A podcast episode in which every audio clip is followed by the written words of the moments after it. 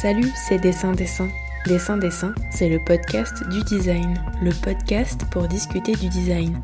Je suis Laure Choquer et dans Dessin Dessin, nous allons nous attarder avec mes invités sur diverses questions qui traversent cette discipline indisciplinée qu'est celle du design. Tous les derniers mercredis du mois, vous retrouverez trois entretiens dédiés à une seule et même thématique.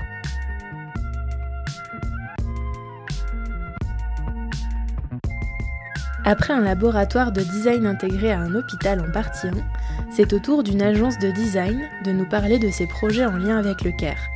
Cette agence, c'est Humanitim, et c'est avec la designer Claire Fauchille, sa cofondatrice, que nous avons discuté à distance du rôle des méthodes du design comme levier d'innovation.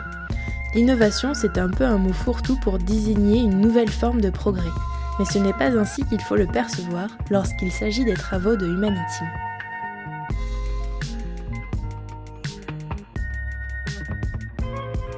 Bonjour Claire, tu es designer et en 2004 tu as fondé Humaniteam, une agence d'innovation pour la santé et l'accessibilité. Avant de commencer cet entretien, je dois te dire que j'ai découvert ton travail grâce à Thaïs Doll et son site internet Design Makes Sense. Alors merci Thaïs. Est-ce que tu peux nous expliquer euh, qui sont tes collègues? Parce que je crois que Humaniteam n'est pas formé que par des designers, n'est-ce pas? Oui, bonjour Laure. Euh, effectivement, l'équipe Humanity est composée d'une équipe euh, multidisciplinaire. Euh, alors, on compte bien sûr des designers parce que voilà, pas de design sans designer. une ergothérapeute, une analyste sociale, des ingénieurs mécaniques, informatiques, ingénieurs projet. Et en fait, notre équipe se réunit autour d'une méthodologie d'innovation commune, donc le design, et on collabore avec un réseau d'experts en fonction des besoins de chaque projet donc euh, ensuite, on va chercher, enfin en fonction des projets, pardon, on va chercher d'autres euh, compétences ou d'autres spécialités, notamment de design, des experts de la santé, en lean management, etc. Donc on a un noyau dur euh, au niveau de l'agence Humanity et après on travaille avec une équipe sur mesure pour s'adapter aux besoins très spécifiques de chaque projet. Et alors l'équipe l'équipe en dur de Humanity, vous êtes combien? Alors l'équipe en dur d'Humaniteam, euh, on est quatre, donc euh, deux designers, une ergothérapeute et une analyste sociale. Cinq, pardon. Et une personne qui est ingénieur projet. Pour ceux et celles qui voudraient savoir ce que c'est euh, l'ergothérapie, je vous invite à écouter la première partie avec Marie Coirier parce qu'on détaille un peu ce métier qui a des liens avec le design, mais peut-être que tu pourras aussi nous en dire plus, toi Claire, selon ce qu'on va aborder. Alors tout comme le designer euh, Flavien Delberg que j'avais eu l'occasion d'interviewer dans l'épisode 4 sur le design et l'artisanat, tu as fait un passage aux ateliers de Paris mais pas en tant que résidente. En 2016, tu as intégré l'incubateur des ateliers de Paris. Je sais que pas mal d'étudiants et d'étudiantes écoutent le podcast, donc j'aimerais euh, te demander ce que cette expérience a pu t'apporter parce qu'à l'époque, le projet Humaniteam, c'était encore euh, assez embryonnaire, non? Euh, oui, alors nous avons été incubés et résidents en fait euh, aux ateliers de Paris pendant, euh, deux ans, entre 2015 et 2017. Et effectivement, cet accompagnement nous a vraiment beaucoup apporté parce que les équipes des ateliers de Paris nous ont accompagnés notamment à formuler notre projet, qui était la création de l'agence Humaniteam et à expliquer clairement ce que voilà ce qu'on faisait en fait. Euh, donc on a pu rencontrer aussi beaucoup de jeunes créateurs et euh, des artisans d'art dont le travail est hyper inspirant sur les formes, les matériaux, l'esthétique et même la poétique euh, des objets qui sont des éléments très importants dans le domaine de la santé et de l'accessibilité. Et les ateliers de Paris nous ont également permis de pouvoir disposer d'un bureau à Bastille qui nous a permis voilà, de pouvoir nous réunir physiquement pour structurer notre projet car on est répartis dans toute la France. Oui. Et euh, vous êtes resté combien de temps? Un an, c'est ça? C'était deux ans. Est-ce que vous avez euh, collaboré avec euh, d'autres artistes sur place? En fait, je pense que c'était un peu trop tôt pour nous dans les étapes de notre développement. là, aujourd'hui, maintenant que le temps a passé, oui, c'est sûr que je verrais beaucoup, beaucoup de, de collaborations possibles entre notamment des designers artisans d'art, et ce qui est le cas d'ailleurs, enfin, ce qu'on fait actuellement, mais dans le milieu de la santé, c'est sûr qu'il y a des passerelles qui sont énormes, mais à l'époque où nous on y était, on était encore euh, trop immature, on va dire, dans le, le, montage euh, de l'agence Humaniteam, quoi. D'accord. Et quand tu penses euh, aux multiples liens entre le design, l'artisanat et la santé, qu'est-ce que tu as en tête comme ça spontanément?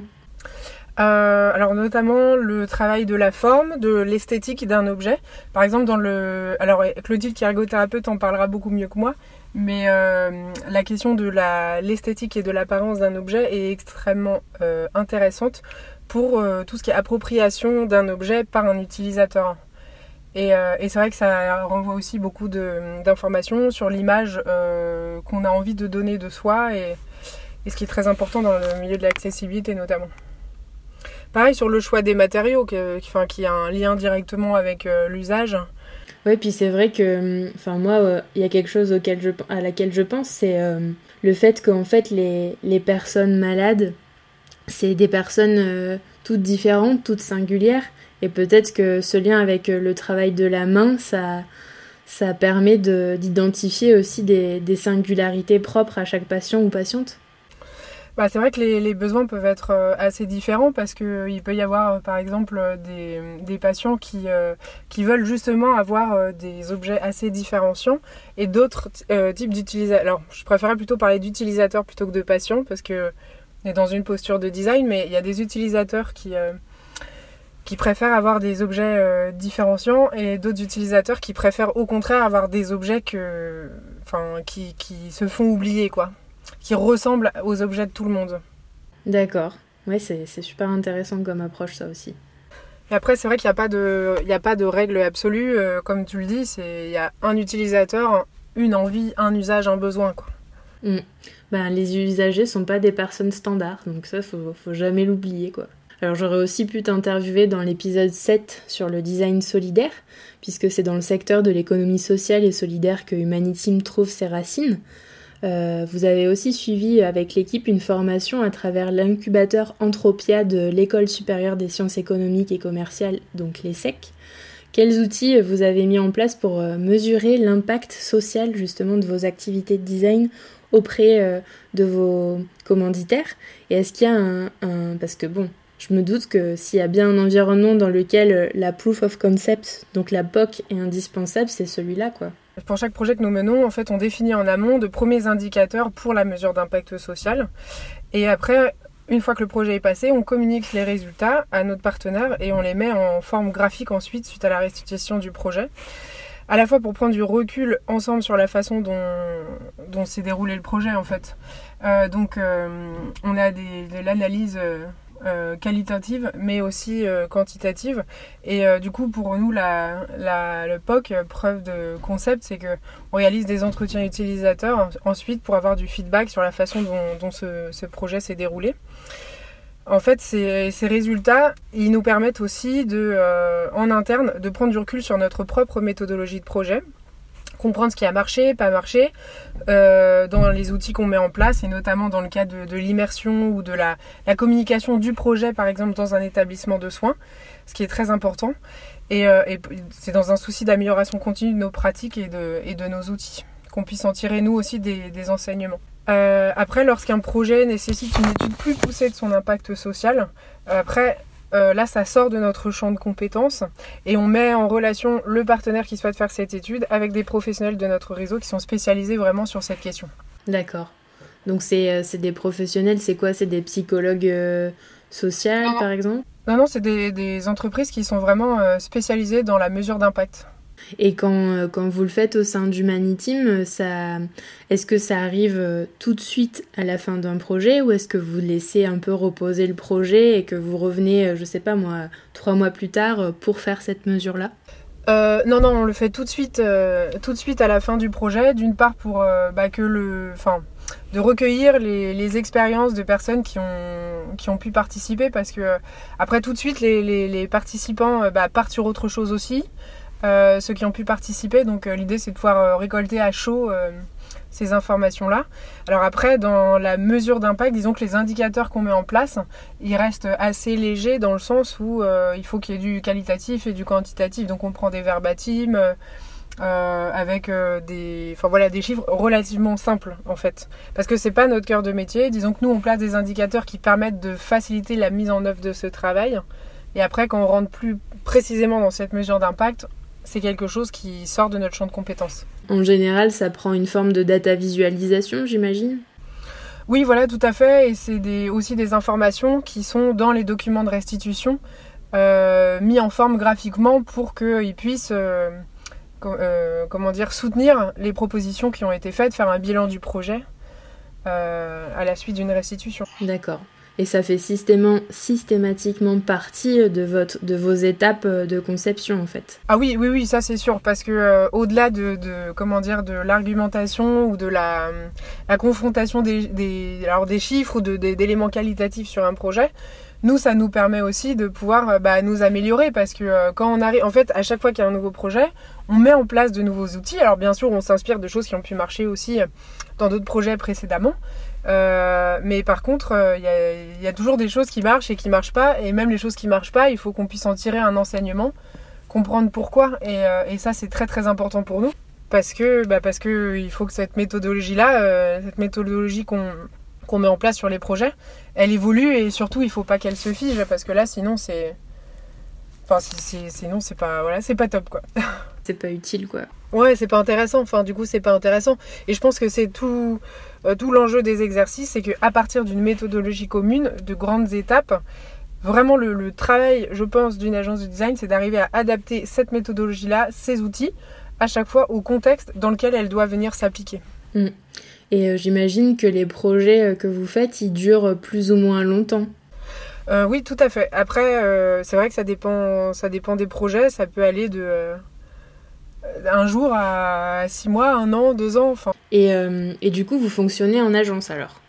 Oui, tout à fait. Oui, oui, on a une agence, ouais. Alors plus largement dans cette thématique dédiée au lien entre design et santé, on va aussi discuter de la notion d'attention de soins. On creusera euh, cette question avec Antoine Fenolio qui est designer et cofondateur de l'agence Sismo euh, dans la troisième partie. Mais il me semble important de préciser dès maintenant que cette notion d'attention portée à un environnement, elle se limite pas au secteur hospitalier, mais vraiment à tous les milieux. C'est assez limpide d'ailleurs euh, sur le site internet d'Humanitym, où vos projets sont présents sous trois angles d'action. Le parcours de soins en établissement de santé dont on va parler en amont de cet épisode, la transformation des organisations, mais aussi l'accès aux soins sur le territoire. Aujourd'hui, on est euh, le 13 avril et on enregistre cet épisode par Skype en pleine période du coronavirus. Donc j'ai envie de te demander à toi, designer euh, qui agit dans le domaine de la santé et plus généralement euh, du soin et de l'attention, ce que ce mot santé signifie pour toi. Alors, les, les mots apportent une réflexion sur la position du design en santé autour du concept clé du care et cette approche nous intéresse euh, vraiment vivement. Euh, pour autant, le chantier d'attention n'est pas dans notre vocabulaire quotidien. Oui, le chantier d'attention, justement, euh, c'est quelque chose qui a été mis en place au sein du LABA dont on parle avec Marie Coirier dans la première partie. Et c'est vrai que c'est très intéressant, ce sont des questions qui sont vraiment très intéressantes. Euh, chez Humaniteam, cette thématique s'est imposée de manière euh, euh, très opérationnelle pour permettre un langage commun en fait dans notre équipe mixte qui compte des soignants. nous basons notre analyse sur les usages des soignants, le parcours des patients dans un service de soins ou à l'échelle d'un territoire via la méthodologie enfin voilà, de design. Euh, notre mission est de proposer des solutions qui soient facilitatrices, donc euh, des objets, des services euh, ou solutions organisationnelles qui vont devenir médiateurs, vecteurs ou catalyseurs de la réalisation du soin. Nos réalisations en fait permettent aux patients et aux soignants de se retrouver dans un environnement qui soit propice à une meilleure prise en soin. Donc le caring sans qu'elle soit entravée par des ou une, enfin une ou des problématiques en fait quotidiennes qui font obstacle au care c'est ce qu'on essaye de faire, donc de placer le design euh, en santé comme un acteur du care, tout en gardant un, positionnement lisible auprès des soignants, euh, qui pour nous voilà est la clé de l'intervention, pour, euh, on va dire, pour ne pas déborder sur le soin, parce que du coup c'est plus du tout la place du, design. Oui, c'est vraiment, tu l'as très bien dit, hein, c'est une action de médiation en fait. L'idée c'est de créer un espace euh, à travers une démarche de design, créer un espace et un environnement en fait euh, propice au caring. Ouais, la question du milieu, elle est, elle est primordiale. Hein. Parce qu'en fait, là, on, parle de, du milieu de la santé, mais en fait, euh, c'est lié à, à, plein d'autres environnements, en fait, ce que vous faites. Au sein d'Humanity, vous travaillez à la fois avec des organisations publiques et privées, et on y est confronté euh, plus que jamais en, ce moment. Le secteur de la santé fait face à des coupes budgétaires importantes. Donc euh, ça veut dire que s'il y a de l'argent pour le design, c'est a priori utile auprès de ces acteurs-là. et que c'est plutôt encourageant face aux mutations de notre monde et de notre profession par conséquent. Comment euh, vous parvenez à vous faire rémunérer euh, par ces organisations et est-ce qu'il y a certains projets euh, privés qui vous permettent de proposer des tarifs plus avantageux au secteur public ou éventuellement à des, associations ou des ONG Est-ce que ça vous arrive de faire même du bénévolat ou pas du tout? Donc Humaniteam réalise une activité de conseil et d'accompagnement de projets d'innovation, donc d'organisations publiques et privées. Et les projets sur lesquels on travaille sont rémunérés, même si c'est euh, voilà, un projet social ou humanitaire, parce que sinon on ne pourrait pas continuer à travailler et pérenniser nos activités. Après, d'un point de vue euh, voilà, purement personnel, je sais qu'il est, partagé auprès des membres de mon équipe, mais c'est qu'il est tout à fait possible de développer un projet d'entreprise hybride projet d'entreprise sociale en faisant usage de techniques entrepreneuriales pour résoudre justement des problématiques sociales. Donc c'est un challenge, enfin en tout cas qui nous passionne, euh, qui est à relever et que certaines entreprises de l'économie sociale et solidaire font, vraiment très bien. Euh, comment est-ce qu'on se rémunère? Donc on répond euh, auprès d'organisations publiques à des appels d'offres. pour des organisations privées, on répond à des demandes de missions de conseil et d'accompagnement à l'innovation. Et parfois, on répond aussi à des appels à projets de fondation euh, selon les projets. Après, sur. alors, quand on choisit un projet, on le choisit pas, bien sûr, pas que pour des questions financières. Il y a aussi bah, quel engagement on a envie de mettre dedans. pourquoi est-ce qu'on s'investit dans ce projet-là? Et donc. Après, on s'adapte aussi, enfin voilà, on s'adapte à l'interlocuteur avec lequel on travaille. Quand c'est des, voilà, des petites associations aussi, euh, c'est normal d'adapter aussi euh, euh, comment dire, notre, d'une part, nos façons de travailler et, et, notre rémunération aux possibilités du, du partenaire. Quoi. Et après, à titre personnel, je fais du bénévolat dans plusieurs associations, notamment environnementales et sportives, mais Humanity ne fait pas de bénévolat voilà, à titre professionnel. Ok. Et oui, il faut bien que vous puissiez pérenniser votre activité, c'est normal. Oui, et c'est très important. Euh, c'est très important. Sinon, on pourrait pas pas continuer parce que bah on a des charges et que bah il faut qu'on puisse euh, voilà avoir assez de moyens pour pouvoir euh, voilà continuer à développer des, projets avec des ambitions sociales. Ouais. Et pour toi, enfin, je, rebondis sur sur notre discussion avec Marie Coirier parce que elle, elle me racontait que ça avait été une de ses frustrations justement dans une structure d'agence, de pas pouvoir euh, être longtemps ou dans un environnement euh, où elle puisse mener à bien des projets. Est-ce que toi, tu, tu peux ressentir cette, euh, cette frustration de temps en temps? Est-ce que tu te dirais, est-ce, est-ce que ça t'arrive de te dire, oh, ce serait génial si on pouvait intégrer un hôpital ou une structure, une structure de santé? Du coup, pas assez loin dans les projets, à quel niveau sur le concept, le, l'aboutissement, la mise en œuvre? Ben, je pense que c'était à tous les niveaux parce qu'en fait, euh, t'es, enfin, là, euh, quand tu travailles au sein d'un hôpital, t'es confronté à, tout le personnel soignant, toutes les problématiques. En fait, t'es vraiment en immersion.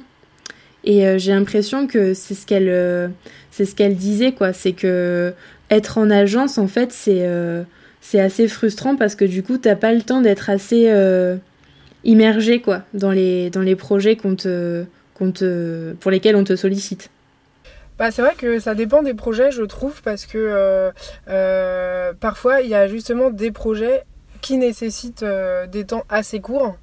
et justement d'être assez naïf, entre guillemets, d'arriver avec des yeux assez naïfs sur un sujet pour pouvoir essayer de, voilà, de, soulever voilà, des questions. Donc je pense que la notion de temps et de durée, elle n'est pas toujours, enfin en tout cas moi, de mon point de vue, c'est pas toujours. C'est pas parce qu'on passe plus de temps sur un projet qu'il sera forcément. on sentira mieux dedans ou, plus abouti en fait. Je pense que ça dépend vraiment du projet. Après, c'est vrai que ce qui est euh, vraiment très chouette d'avoir un. de pouvoir travailler à l'hôpital, euh, bah, c'est que effectivement, on peut réfléchir à un projet déjà dans la durée. C'est vrai qu'effectivement, la notion de temps est, est, hyper importante pour que les choses maturent et puissent voilà, se développer et s'intégrer dans les usages. Mais euh, ce qui est vraiment très intéressant, c'est qu'on peut vraiment partir de euh, l'émergence d'un besoin dans un service, euh, maqueter, prototyper, avec les équipes sur place.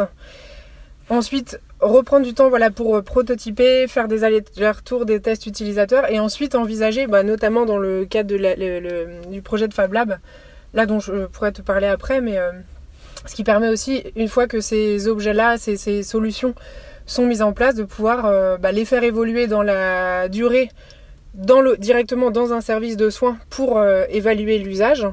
Parce que ça, c'est sûr qu'il faut obligatoirement du temps. Mais aussi pouvoir voir aussi quelle va être la suite de vie de ces objets-là, quelle forme ils peuvent prendre, la relation avec d'autres partenaires euh, fabricants, notamment à l'hôpital, les services d'hygiène, les services techniques. Et c'est vrai que tout ça, ça prend du temps. Et effectivement, 100 ans, euh, je, comprends cette frustration de, d'avoir euh, voilà, de devoir certains, de devoir pardon laisser certains projets sur le papier.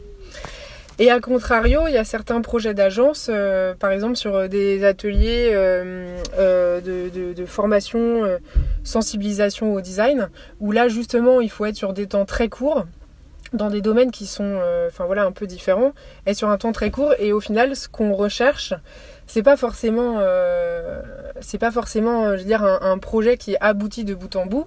C'est d'arriver à fédérer les équipes autour d'un objectif commun de croiser les approches et les, et les pratiques en interne dans une organisation. Et ça ça peut euh, se faire enfin voilà de façon assez alors rapide. En tout cas de mettre en place de premières choses de façon assez rapide et ça peut prendre un jour, deux jours, parfois une demi-journée, ou, parfois il y a des, euh, comment dire, il y a des ateliers euh, euh, au design qu'on anime en deux heures auprès de, centres d'accueil pour de personnes en situation de handicap. Et en deux heures, il peut se passer des choses absolument super. Il n'y a pas besoin que ça dure plus que deux heures en fait. Mm, mm. Oui, en fait, c'est vraiment, comme tu disais, hein, c'est ce que vous proposez, c'est sur mesure. Et puis, je comprends aussi très bien le fait que des fois, c'est plutôt un atout de pas euh, faire partie d'une structure parce que ça permet la prise de recul et ce regard euh, naïf dont tu parlais quoi. Oui et puis euh, c'est vrai que le fait de pas rentrer dans une hiérarchie et d'être de... ouais c'est ça c'est que sur certains projets le fait de ne pas rentrer dans une hiérarchie fait qu'on peut se permettre d'être plus transversal parce qu'on n'a pas forcément toutes les cartes en main sur les enjeux et heureusement enfin et tant mieux quoi. Et d'ailleurs, c'est pour ça que parfois on fait appel à une agence euh, voilà, extérieure. quoi. Ça dépend vraiment du projet et du cas de figure, je pense. Alors, tu, parlais du Fab Lab. Il y a une information qui a pas mal tourné ces derniers temps, c'est celle du masque de plongée Easy Breathe de Decathlon, qui a été détourné pour servir de respirateur en milieu hospitalier en Italie. Grâce à un partenariat entre un docteur et EasyNova, un fabricant de valves d'urgence pour respirateurs imprimés en 3D, le masque de sport a pu être testé dans deux hôpitaux. Pour ce faire, Decathlon a fourni ses plans de conception assistée par ordinateur et les ingénieurs d'Isinova ont pu démonter une partie du masque pour adapter une valve respiratoire dessus. Il y a une vidéo qui est en description de l'épisode pour ceux et celles que ça intéresse et aussi le, plan 3D en open source. Et vous, chez Humaniteam, tu, tu, viens de nous en toucher quelques mots, vous vous êtes penché sur le cas de l'impression 3D avec euh, un projet qui s'appelle Les Accrocheurs, pour lequel vous vous êtes vu décerner le premier prix du trophée soignant innovant 2019 de l'assistance publique hôpitaux de Paris. Est-ce que tu peux nous raconter euh, dans quel contexte ce projet euh, il a été mené? Alors nous avons été contactés par euh, la direction des services économiques, logistiques et qualité hôtelière du groupe hospitalier Paris-Saclay, en fait, qui a souhaité mettre en œuvre un projet d'innovation pour faciliter le brancardage des patients lors de leur transfert, et notamment sur deux services pilotes à Bicêtre. Donc au sein de voilà avec l'agent enfin Humanity, on a réalisé des immersions dans ces services pilotes de brancardage et de cardiologie pour comprendre les usages des soignants et des agents, euh, identifier les besoins, collecter les expériences individuelles. Euh, et on a identifié en fait pendant ces immersions donc de nombreux micro problèmes d'usage des équipements qui gênaient la prise en charge du patient et chez les soignants une envie d'être euh, comment dire euh, en pouvoir enfin d'avoir de l'empowerment en fait sur la conception de leurs propres outils de, soins. Suite à ce constat-là, en fait, on a animé euh, plusieurs ateliers participatifs, donc dans les services de cardiologie et de brancardage, en, en prototypant aussi dans les dernières phases, directement en fait dans le service, en imprimant les pièces, ils pouvaient aller les tester, pendant, pendant le brancardage et ensuite revenir. Donc ça permettait de faire des tests utilisateurs euh, on va dire en direct. Et donc on a proposé une collection de cinq petits objets greffes qui, qui, ressemblent à des petits animaux en fait.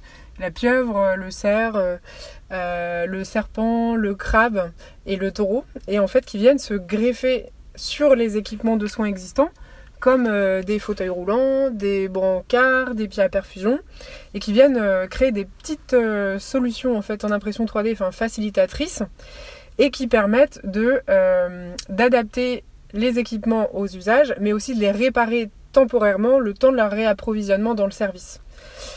et en fait, on s'est aussi aperçu que les marchés en fait étaient c'est des marchés différents en fait qui sont passés par les hôpitaux. Du coup, les équipements euh, de soins sont différents. Enfin, dire, c'est le même usage, mais par contre, il y a des problématiques de, taille et d'adaptation d'un équipement avec un autre. Et en fait, ces petites solutions-là permettent d'adapter, de mettre des petits patchs en fait, pour pouvoir euh, assurer leur compatibilité et, ne pas entraver, euh, enfin voilà, le, soin pour les, soignants. En fait, c'est assez marrant parce que c'est vous qui avez apporté de la norme finalement. Et en même temps de la flexibilité. Alors je sais pas si on a apporté de la norme, j'en sais rien, mais en tout cas, euh, disons qu'on s'appuie sur la norme pour, essayer de, de, travailler sur des, des, micro-facilitateurs euh, qui permettent de faire oublier en fait euh, les problématiques d'usage. Mais par contre, c'est sûr que ces objets-là, euh, ces, cinq petits objets greffes, en fait, ils n'ont pas vocation à remplacer la commande de matériel existant, mais plutôt à attendre temporairement. Ils ont une durée de vie dans les services entre 3 et 6 mois. Donc euh, en fait, ces objets-là euh, génériques imprimés en 3D, on a mis en place voilà, un wiki, une base de données de ce type de solution-là. Et du coup, tu dis qu'ils durent 3 euh, ou 6 mois les objets, c'est parce qu'ils cassent ou parce qu'il faut qu'ils soient réimprimés enfin... Alors non, c'est que... Euh, non, non, ils durent entre 3 et 6 mois parce que euh, c'est très important que ces objets-là, par exemple une pieuvre qui vient rajouter des bras à un pied à perfusion qui est cassé, ne remplace pas le fait de racheter un pied à perfusion. C'est assez paradoxal dans un, dans un monde où on nous incite plutôt à la décroissance en ce moment de devoir à tout prix racheter du matériel alors qu'il y a des solutions qui sont trouvées. Après, euh, l'idée c'est de, voilà, comme je disais, ne pas remplacer la commande d'équipements existants, mais plutôt de repenser l'usage de ces équipements. Par exemple, sur des pieds à perfusion, dans le cadre, alors pour, euh, comment dire, les pieds à perfusion qui sont utilisés en oncologie pour euh, l'injection de la chimio. en fait, souvent, il manque des bras, en fait, sur les, les pieds à perfusion. Donc, quand il y a trop de poches, en fait, euh, bah après ça soit ça casse les pieds à perfusion soit on les accroche pas bien. Enfin du coup c'est compliqué. Et, euh, une pieuvre par exemple peut étendre l'usage d'un pied à perfusion déjà existant. Enfin l'idée c'est pas de rajouter euh, quatre bras à tous les pieds à perfusion puisque chaque pied à perfusion n'aura pas le même usage. Donc à la fois c'est dans la réparation temporaire mais aussi dans étendre l'usage du matériel étendre l'usage d'équipements de, de soins déjà existants euh, et, c'est vrai qu'il y a beaucoup de questions qui se posent aussi sur euh, la relation aux, fabricants euh, d'équipements médicaux en fait. Donc là on est en train de réfléchir à tout ça mais je pourrais t'en parler après. Concernant les objets qui pourraient casser dans un service, le travail que l'on fait aussi c'est de faire des recherches au niveau des matériaux et de l'étude de la structure voilà, mécanique des objets pour quand ils sont envoyés dans un service, en fait, il y a une étude qui soit faite sur la résistance de l'objet, euh, la résistance aux produits de nettoyage euh, et de, désinfection, euh, sur la tension qu'ils peuvent avoir dans telle ou telle situation. Donc là, c'est aussi tout l'intérêt de travailler avec des ingénieurs mécaniques qui justement font des études sur les protocoles d'impression, sur les matériaux utilisés et leur résistance aux produits chimiques. Et cette étude-là, elle est essentielle parce que euh, bah parce que en fait c'est euh, et c'est je pense sous le travail du, design aussi c'est-à-dire c'est faire rentrer des objets dans des objets ou des solutions pardon dans les usages existants de l'hôpital je pense que c'est vraiment au cœur du système parce que créer des objets enfin créer des objets ok pour l'hôpital ok mais par contre, c'est comment est-ce que concrètement ils existent dans la vraie vie. Et là, c'est là en ça que je rejoins tout à fait Marie Coirier. Euh, où là, clairement, il y a un besoin de temps euh, et de tests qui est essentiel euh, pour que ces objets-là existent dans la vraie vie et dans des vrais circuits. Et, c'est vrai que là, si on devait s'arrêter là sur ce, notamment ce projet-là des accrocheurs, ce serait effectivement extrêmement frustrant. Parce que cette partie-là d'études techniques, elle est passionnante aussi. Et, et, en fait, c'est des allers-retours entre les tests d'usage concrets et les améliorations techniques sur les objets, en fait. Les objets et les protocoles d'impression. Et du coup, ça veut dire que si, enfin, par exemple, du personnel soignant qui fait pas partie de, cet hôpital à Paris. S'il y a un wiki, ça veut dire que, je sais pas, moi je suis brancardier, et, euh, je m'y connais en impression 3D, j'ai un Fab Lab pas loin de chez moi.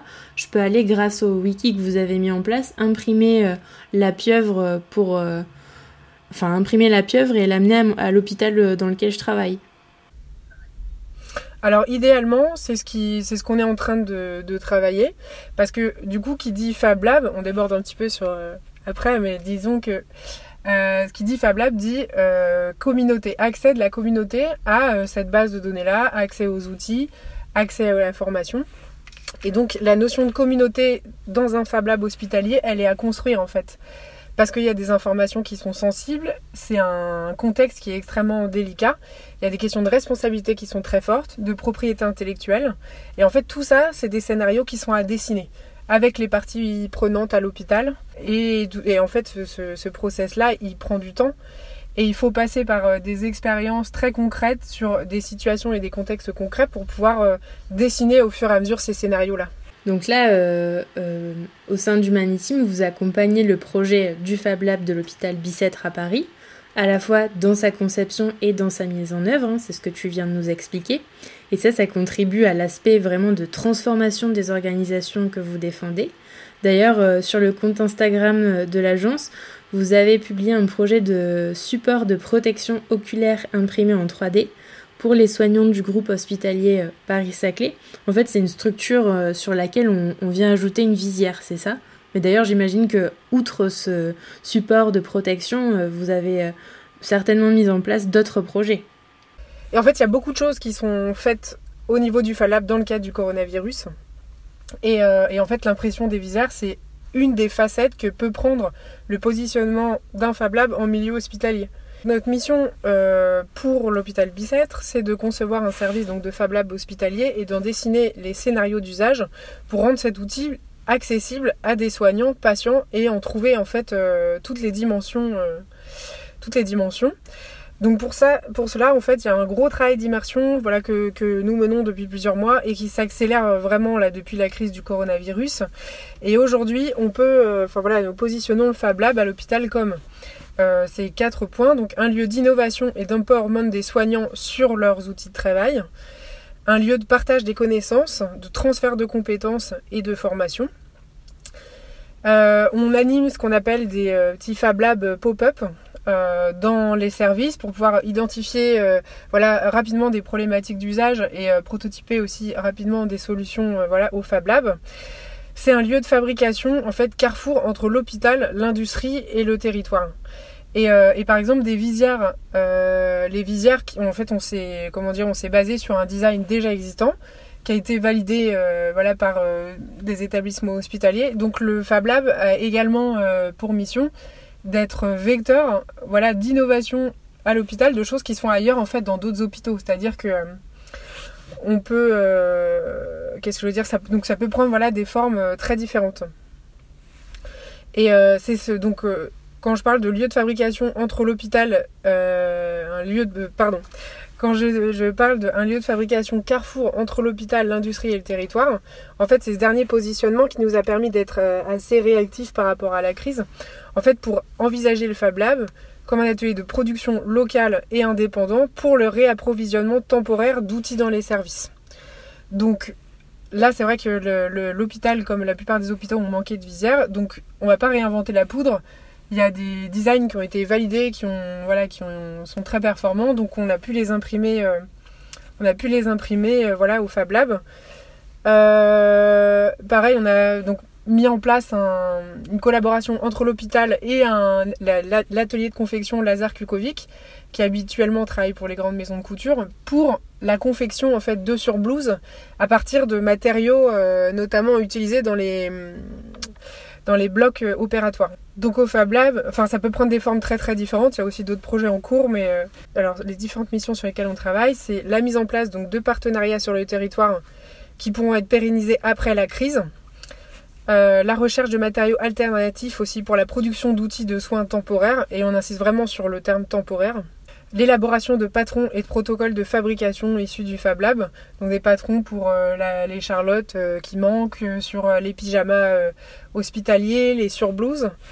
et on essaye surtout d'intégrer ces processus de fabrication numérique dans les usages et protocoles existants et quotidiens de l'hôpital. Donc poser la question de la relation du Fab Lab avec les équipes opérationnelles d'hygiène avec les, magasins hôteliers, la, direction des achats, etc. L'équipe mobile en fait pour le, Fab Lab, euh, qui se compose bah, de personnes de notre agence, enfin designers de notre agence, mais aussi euh, d'agents euh, du service de la reprographie. En fait, cette équipe mobile est au cœur de l'hôpital pendant la crise, donc voilà, on identifie des points de blocage pour les transformer en levier d'innovation par la suite. Euh, en travaillant sur euh, voilà, de, nouvelles euh, micro-solutions et nouveaux scénarios d'usage. Mm.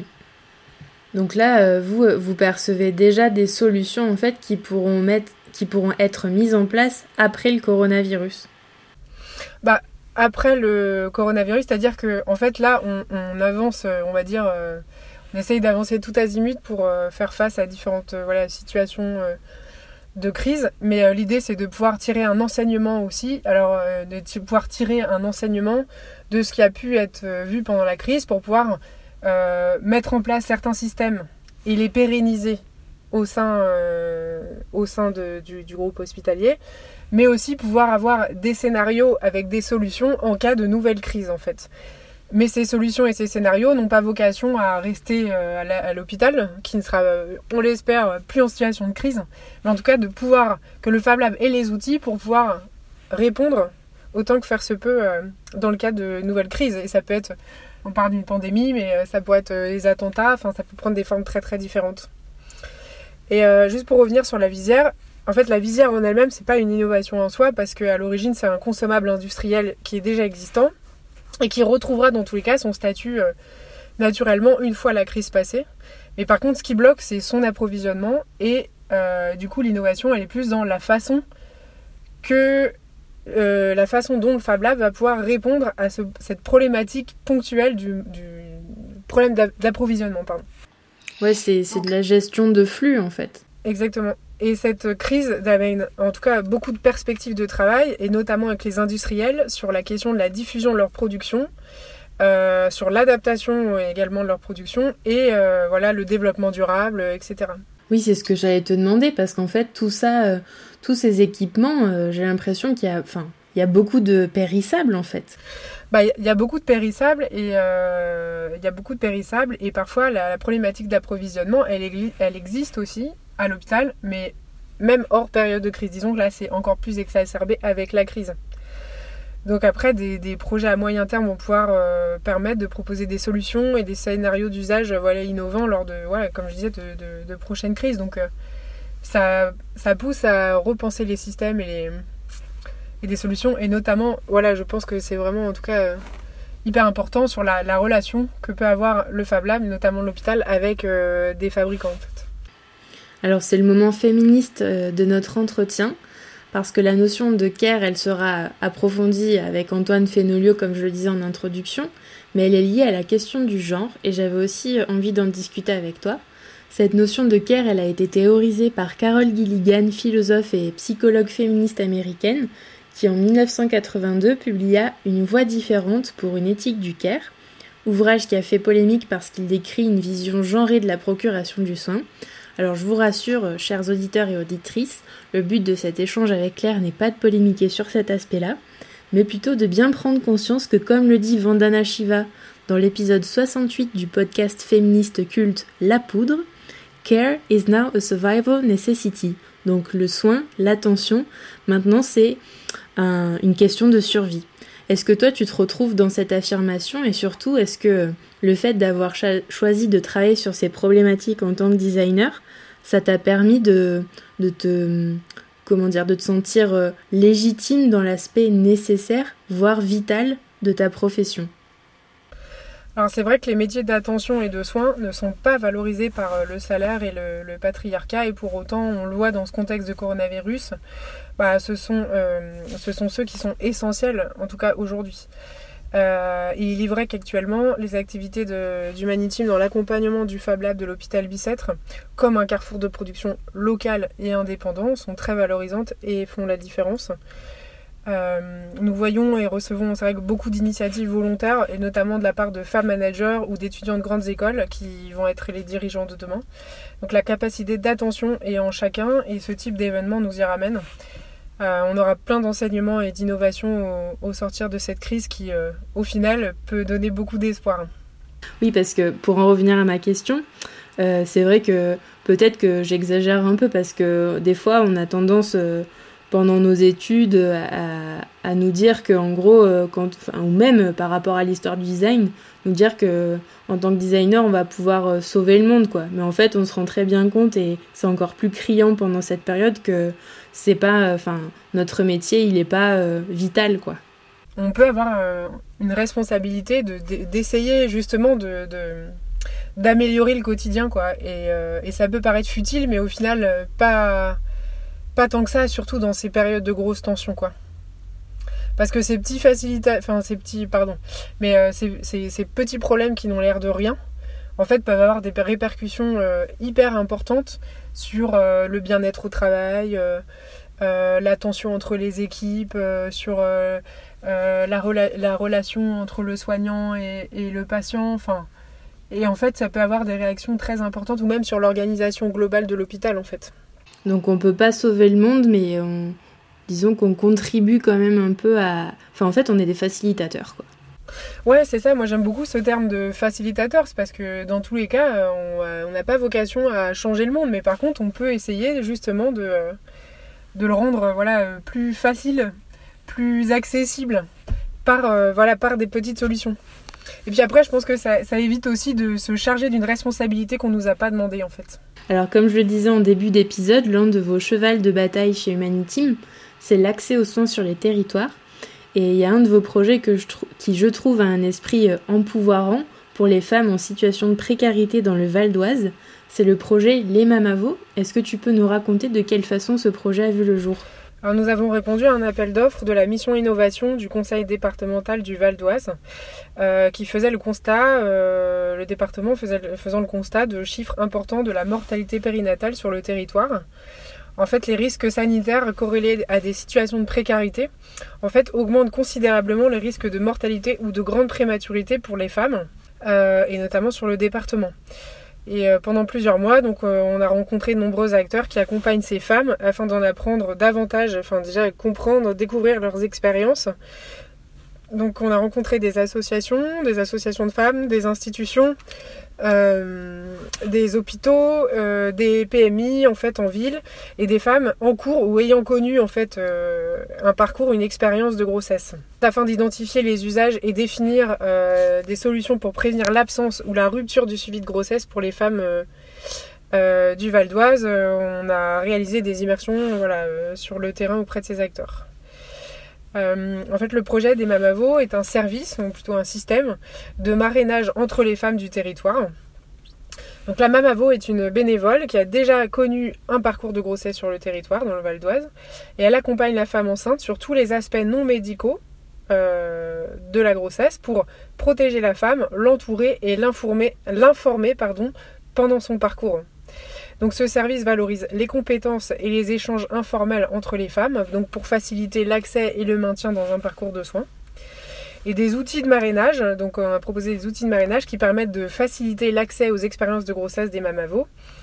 Euh, je, peux vous les laisser les, découvrir sur le site, mais très rapidement, il y a le sésame, la causerie, la confidence et, euh, une vidéothèque. Et ce service s'appuie sur des outils de communication quotidiens pour faciliter la mise en relation des acteurs, euh, les femmes, les sages-femmes et les, acteurs institutionnels du territoire.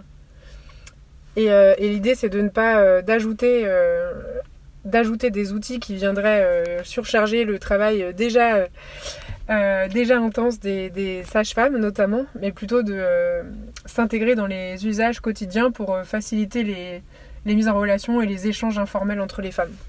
Il y a quelque chose dont tu m'avais parlé aussi, c'est euh, par rapport à ce projet-là, c'est le rôle euh, tout bête du téléphone.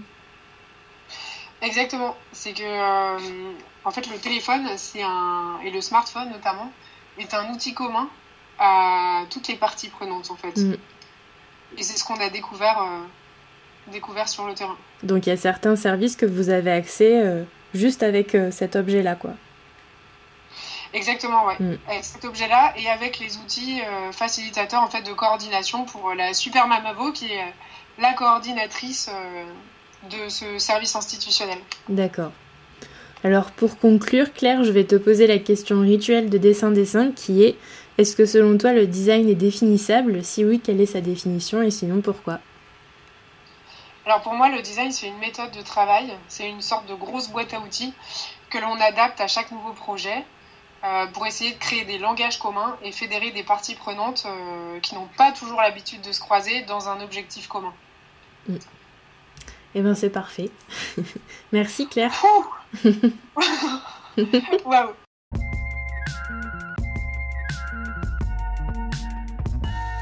Et vous, qu'avez-vous fait de différent pendant cette période de confinement? Est-ce que vous vous êtes engagé dans des associations? Ou est-ce que vous avez aussi profité de ce moment pour rattraper tous les épisodes du podcast que vous n'aviez pas encore eu l'occasion d'entendre?